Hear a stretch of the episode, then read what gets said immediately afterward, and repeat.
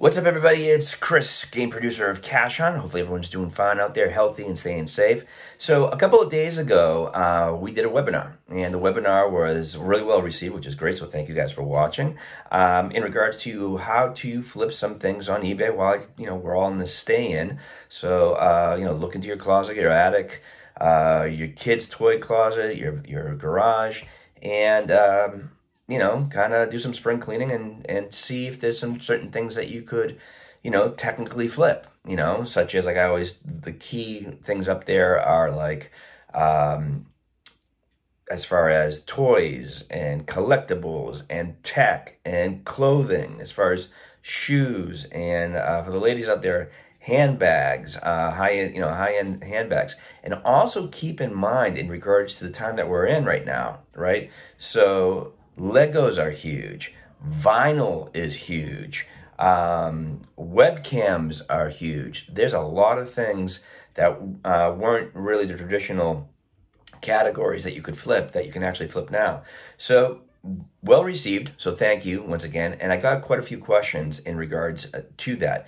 The key question that kept on coming over and over again, uh, which was good, probably about a little bit over a handful of times, was I've got a bunch of sports cards and how what do I do with those? Um, can I flip them? Are they worth anything? So this is why I am kind of committing this episode to that. Typically, I would not, but I figured since it was such a uh, in-demand question, I'm going to tell you what it's all about. So key thing is this: Are your cards worth anything? So this is obviously a basketball card, uh, and I'm going to use this card as an example. Now, in layman's terms, um, if you have a bunch of cards that you just happen to come across, um, first of all, you got to see if the condition is great or decent. Um, and what I want you to do, since you all have the time, is I want you to go through each and every card. But the one thing that you're going to do by going through each and every card, you're going to put in a pile whatever is a rookie. The card will either stay on the front part of it or in the back part of it, rookie. Or it will just have the symbol of an R, indicating yet a rookie. And I want you to make a pile of that. Now, once you have actually separated the two piles, then um, I'm going to have you do some research. Now, what you're going to probably ask, well, what about the other cards? Well, the other cards are what they call base cards. They're typically worth really nothing. So this would be like a typical base card. It's not a rookie. It's just a just a regular card. You know, this is uh, Russell Westbrook, but obviously Russell Westbrook uh, via you know the time of this photograph and this team has been in the league for quite a few years, so it's really not worth anything. However, though, going to take that rookie card and you can go to eBay. Now, if you watch the um, the um, web stream that I did a couple of days ago, I showed you exactly how to find out the worth of whatever it is that you're trying to flip. So that way you have the knowledge of what people have been purchasing, whatever item is that you're trying to sell. So you're going to go top right, you're going to hit advanced, you're going to type the description of the card. So what you're going to write is the following. You're going to put the player's name. Let's just pretend this was a rookie card. So the player's name, you're going to put the brand of the card. So in this case, for this example, it's called Prizm.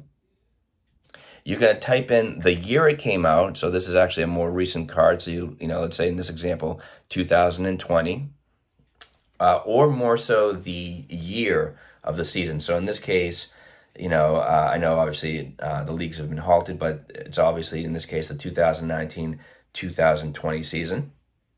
And then you're going to put the um, item number, which is usually at the top uh, top of the card or in the bottom um, and then the word rookie. That's it. So once you hit that, you're going to scroll in the bottom and you're going to hit sold completed items. Right there and then, you're going to know ultimately what the card is worth.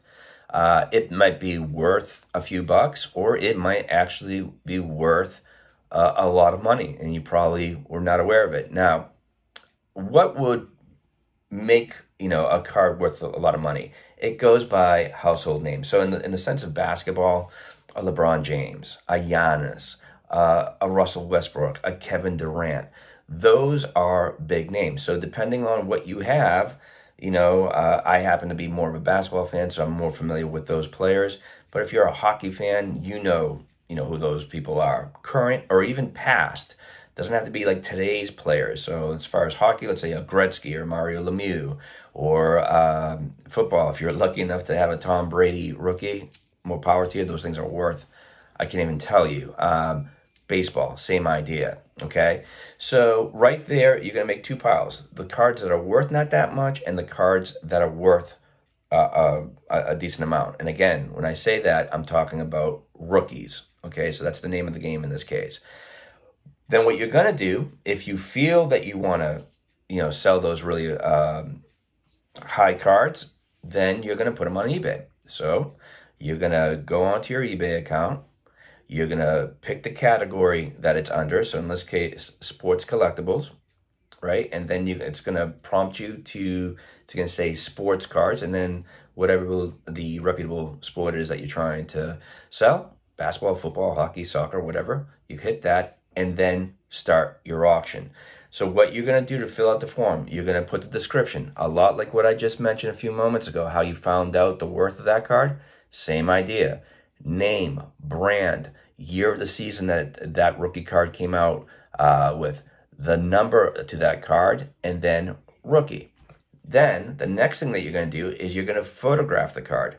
Very detailed. I want you to take the photographs like this.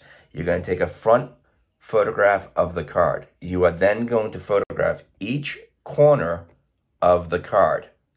Then you're going to take the card, flip it over, take a full shot, same idea, all four corners. That way it gives the potential buyer a clear indication of what they're purchasing. Don't just take a picture of the front card and just leave it. They want to literally see the back, the corners, front to back. Some people will say, well, what's the difference if I take, you know, um, corners of the pictures of uh, of the front corners and not the back. It's the same idea because you just don't know. Just play it safe. Then on the description, usually when you hit the description of what the card is, it will usually mirror what you wrote in the um, in the title. But uh, obviously, at that particular point, you know, be a little bit more honest in regards to what it is. Good condition, great condition. N NM stands for near mint. So if you think your card is literally that good that the corners are sharp, it looks great, there's no nicks or scratches or whatever, put NM, right? If you see that there's a nick on the card or a bend, just indicate, um, if you look at the photographs, please look at the top left corner, there is a slight bend. It gives you a better understanding. Now, does that change the price? Yeah, you know, if, if you have a little bend on the card, like a slight bend, yeah, or the, you know, the corner isn't that sharp, yeah, it might reduce the card, but if it is like a big name, hence let's say like a Tom Brady rookie, it will sell, and it will sell for big bucks. I, I, will tell you that. Maybe not as big if the you know if the card was in fantastic connection, but excuse me, uh, condition, but it will sell. And then um, also in the description, you're going to indicate how you're going to sell it uh, in regards to shipping. Uh, you're going to put you know, regular media mail, priority, whatever you want to do, you are going to protect it. Uh, so you're going to say, well, what do you mean protect? You, you just don't throw the cart. No. Go eventually, or you can get them on Amazon, get uh, sports cards holders. Uh, the uh, holders are plastic. You can just simply put the card in there. It protects the whole card. Um, and then you're to uh, just seal it, bubble wrap it. I don't care what you do. Put it in a nice padded envelope and then that's how you're to send it. But just indicate what it is that you know how you're to send it. Typically, a card to ship it uh, on regular mail, which is usually about say five to seven business days. Usually, it's about about three dollars, four dollars. If you want to add the price of the uh, envelope, you can do that as well. And then you want to set your price. Okay, so what do I always say? You can take the gamble and start it at a dollar if you know that that card is going to sell don't put it up for like 30 bucks or whatever. Don't have the starting auction price as that because most likely people will just not pay attention to it, depending if the card is worth a lot. So, for example, a typical Giannis or, or um, uh, rookie card or LeBron rookie card is well over 100 bucks. So, if you started at 30, most likely you're going to get it because people are going to find that cheap. However, though, if you start the auction very low, like a dollar, it will just kind of skyrocket, especially if it's a house hold name and a key uh, player. Okay, so that's the key thing to know about that. And then um, that's pretty much so title, photographs, uh, detailed, honest description, set your price point, set your shipping costs, um, and then hit, you know, send or whatever it is. Your auction is up.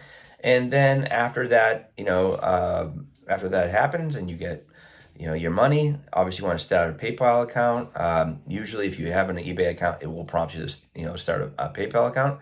Once you get that money into your uh, PayPal account, so you can ship it in into your actual bank uh, account, go ahead and ship it out. Okay, so it's that simple. But I'm going to go back to when you initially went into your collection of these sports cards that you found, and I told you to put two piles of rookie cards, whatever you find that says rookie the ones that are worth a lot and then the ones that are not.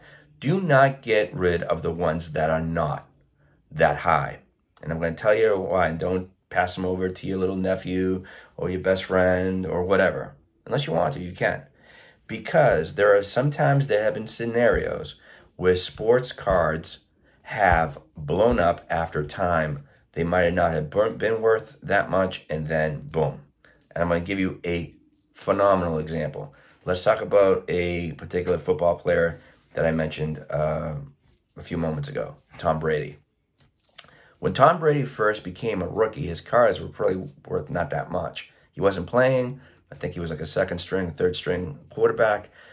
But it all took one hit to Drew Bledsoe to get Tom Brady into the game for the first time playing for the New England Patriots. That card started to see an uptick after the um, first Super Bowl. And then it kept on going second, third, fourth. We know how the story goes with Tom Brady. That card is in the thousands. So that could have been a card, let's say, back in the day when he first came out. He probably didn't think that much of it. And uh, some people might have tossed it because it was worth a couple bucks, but you just never know. So definitely, um, definitely do not uh, get rid of any rookies. Hold on to them. You just never know. Things might not just happen uh, on the first year, they might happen five years from now, six years from now, so on and so forth.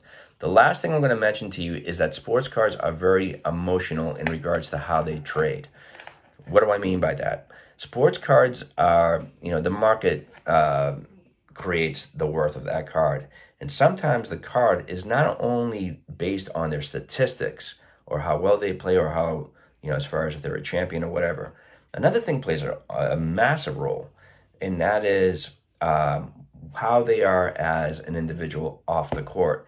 If you have a player that is phenomenal, and then you know whatever, you know three, four, five, six down years down the road, he uh, you know unfortunately gets into some sort of a drug addiction. That card just plummets. Um, you know whatever the case might be, whatever negative thing that could happen to that player, it makes the card plummet. The other thing to keep in mind, injury plays a massive role. So sometimes people try to flip these cards on the short term, other ones hold on to them for a longer return. So it's it is a gamble in many ways. But if you have the cards laying around, it's not that much of a gamble. You're kind of a win-win situation. So that's a key thing to keep in mind. One little plug I will uh, place because you know I usually do this as a little side hustle on the side, just for my own little, you know, I just it's a little hobby that I've liked for for years now. Um, there is a uh, channel called Sports Card Investor or Sports Card something uh, something something like that. It's a great program. It kind of gives you a little bit of an education on it. So hopefully that helped it helped you out on it. Uh, you have the time, set them aside, and then just do some research. And again, if you have other things that are not pertaining to sports cards, definitely do the same thing. I don't care what you're trying to sell, quite honestly. But think of also in relative terms too. Think of what people, you know, one of the top three things right now that people are flipping for a good amount of money is Legos. I wasn't too familiar with the idea that they would be super hot, but there's a lot of uh, people that are in the house. They want to do things with their kids. Uh, Legos typically uh, out, you know, in the stores, you know, they're not that cheap. Um, so people are buying it on the secondary market, and the price is a little bit lower to buy it. However, though, being when things are in demand, they start to go up. So, guys, thanks so much. Hit that little bell on there. Please subscribe. Spread the good word. Stay safe. I'll talk to you soon. It's Chris.